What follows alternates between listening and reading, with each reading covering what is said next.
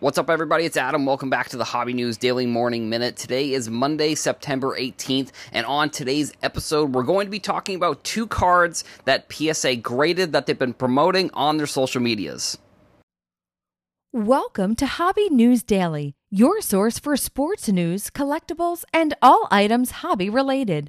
Follow on all podcast platforms or on hobbynewsdaily.com, along with all your favorite writers and content creators grab your cup of coffee, and enjoy today's show.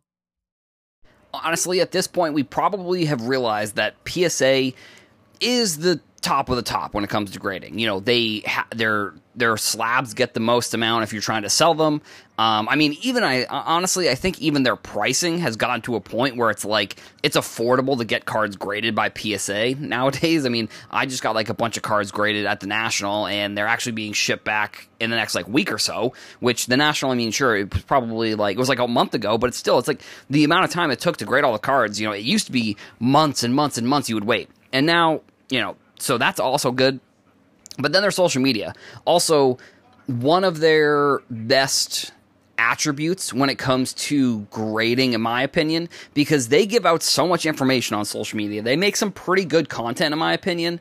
Um, like, and so basically, the two cards I'm going to talk about that were graded by PSA. So there was the one of one uh, Caitlin Clark Superfractor autograph that came out of this year's uh, Bowman basketball for Bowman U basketball, which this is her first Bowman and it's a licensed card. So this will, you know, depending on how well she does this could be her biggest card.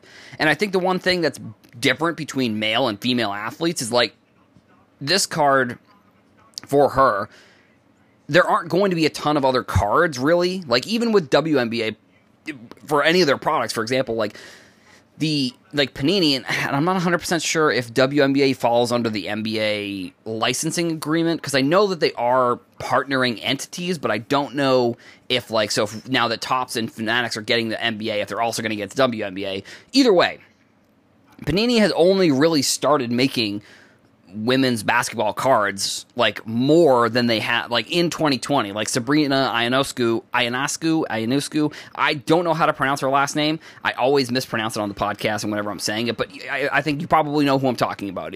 By her, her, name is very unique and it's I think it's close enough. Sorry to her. I will actually get the pronunciation right in the future episodes. I'll I'll, I'll, I'll say that. But so they made Prism her year the first year uh, and I believe that would have been 2020 and since then, they made, I think, 2021 Prism, and then I think they made 2022. And I believe that they came out with an optic product. But like I said, there just isn't a lot of women's products. So, like for Caitlin Clark, this first Bowman card is going to like if she goes on to be as good as many people think she is, this is going to be a monster card for her this is going to be one of her biggest cards. Any any of the cards coming out of that product, I think, are going to be really really big cards and really desirable cards that we're going to see in the future.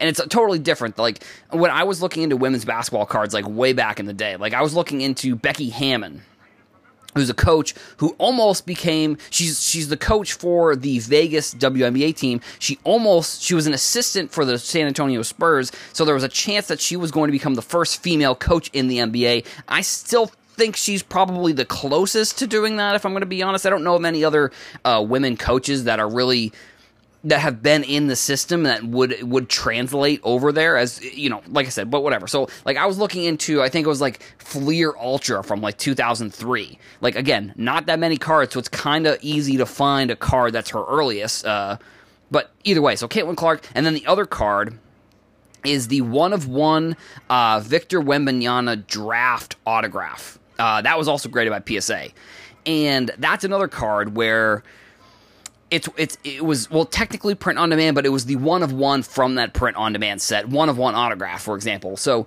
I still also think like that one of one superfractor from actually the same set, which is kind of interesting. Both of those athletes, if they go on to be as good as people think that they're going to be, they have cards coming out of that same set.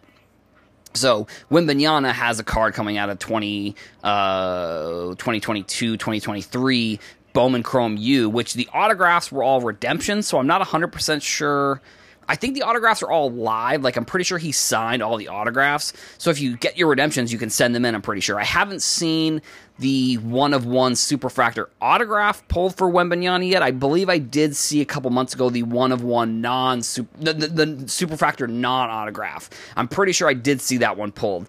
And like I said, PSA is using these cards being graded as marketing opportunities, which I think is really smart if you are a if you're a hobby company, um, you know, trying to do successful marketing, I think, you know, showing the card in the slab is really like one of the best ways for marketing, which I've, I've talked about this in the past too. And this is a little bit off tangent, but it is about marketing. It's kind of marketing.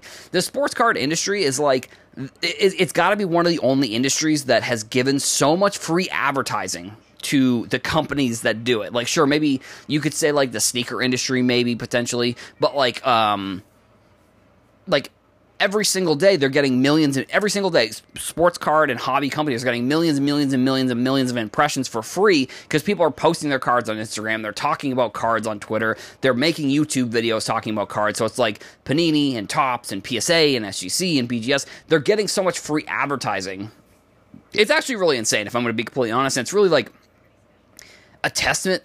I don't know. I'm not sure what it says about our industry, but it is just interesting to see that our industry is really has really changed the marketing for these companies pretty significantly. Like, and I, I oh, breakers, I think that's another perfect example. I mean, sure, they're making money from you know trying to sell their products, but like that's just marketing. Like people who make videos, that's just marketing. It's all just free marketing for these companies, which I think is very interesting. But I also think that PSA, out of any of the other companies, does a really good job. I think SGC is definitely number two in that category of like uh, hobby companies that do good marketing, showing their products and showing like the use case for their products, which grading cards is maybe not exactly a use case per se, but I think like PSA does a great job when they get one of those big cards. You know, when they got the uh, Jasson Dominguez Superfractor one of one, they did marketing around that. They do marketing around all of these big cards, and I just think that. I guess I would maybe like to see Beckett do a little bit better of a job, but at the same time, it's like I don't know. I mean, every RP they're getting a lot of RPA, so it's like you know they do the one of one RPA, but and I and I don't know, maybe it's PSA doing something where too like their grades are going to be a little bit higher in some cases than Beckett potentially. I don't know about SGC in terms of how hard they grade, but like PSA may also be looking at it and saying, well, we know that these cards are getting high grades, so that's why we're also going to promote that these huge monster cards are coming in. We're grading them, they're getting good grades. I don't know if that's a if that's a testament to people sending in good cards and cards being making better quality, or if it's like a detriment to PSA, maybe grading a little bit easier so that way they can get a little bit more publicity on some of these cards. I think, you know, if I if I'm being honest, I think these cards, I think there are definitely certainly scenarios where people that are people are submitting these big cards and the people at PSA know who these people are. And I don't know if they're getting preferential treatment on some of the grades, but I would say I would say it's not a 0% chance. I don't know what the percentage chance is. I would say it's definitely going on. I don't know what the percentage chance would be, and I don't really even know how to fix it to be honest. And that's not really that something for this episode for it's fixed grading, I guess. But uh, this was kind of the whole point, which is that I think PSA does really good marketing, and these two cards from these two superstars, if they go on to be great, could be some pretty monster cards that are in PSA slabs. Thank you for listening to the show. Make sure to check us out on Instagram and Twitter at Hobby News Daily. Also, if you enjoy the show, please, we are asking our listeners to go to iTunes or Apple Podcasts or go to Spotify and leave us a review. That's really going to help us grow the podcast and kind of help us help us just grow in general. Also, make sure to check back to hobbynewsdaily.com because our updates on the website are happening on a weekly basis. We also have new articles that are going up every single day.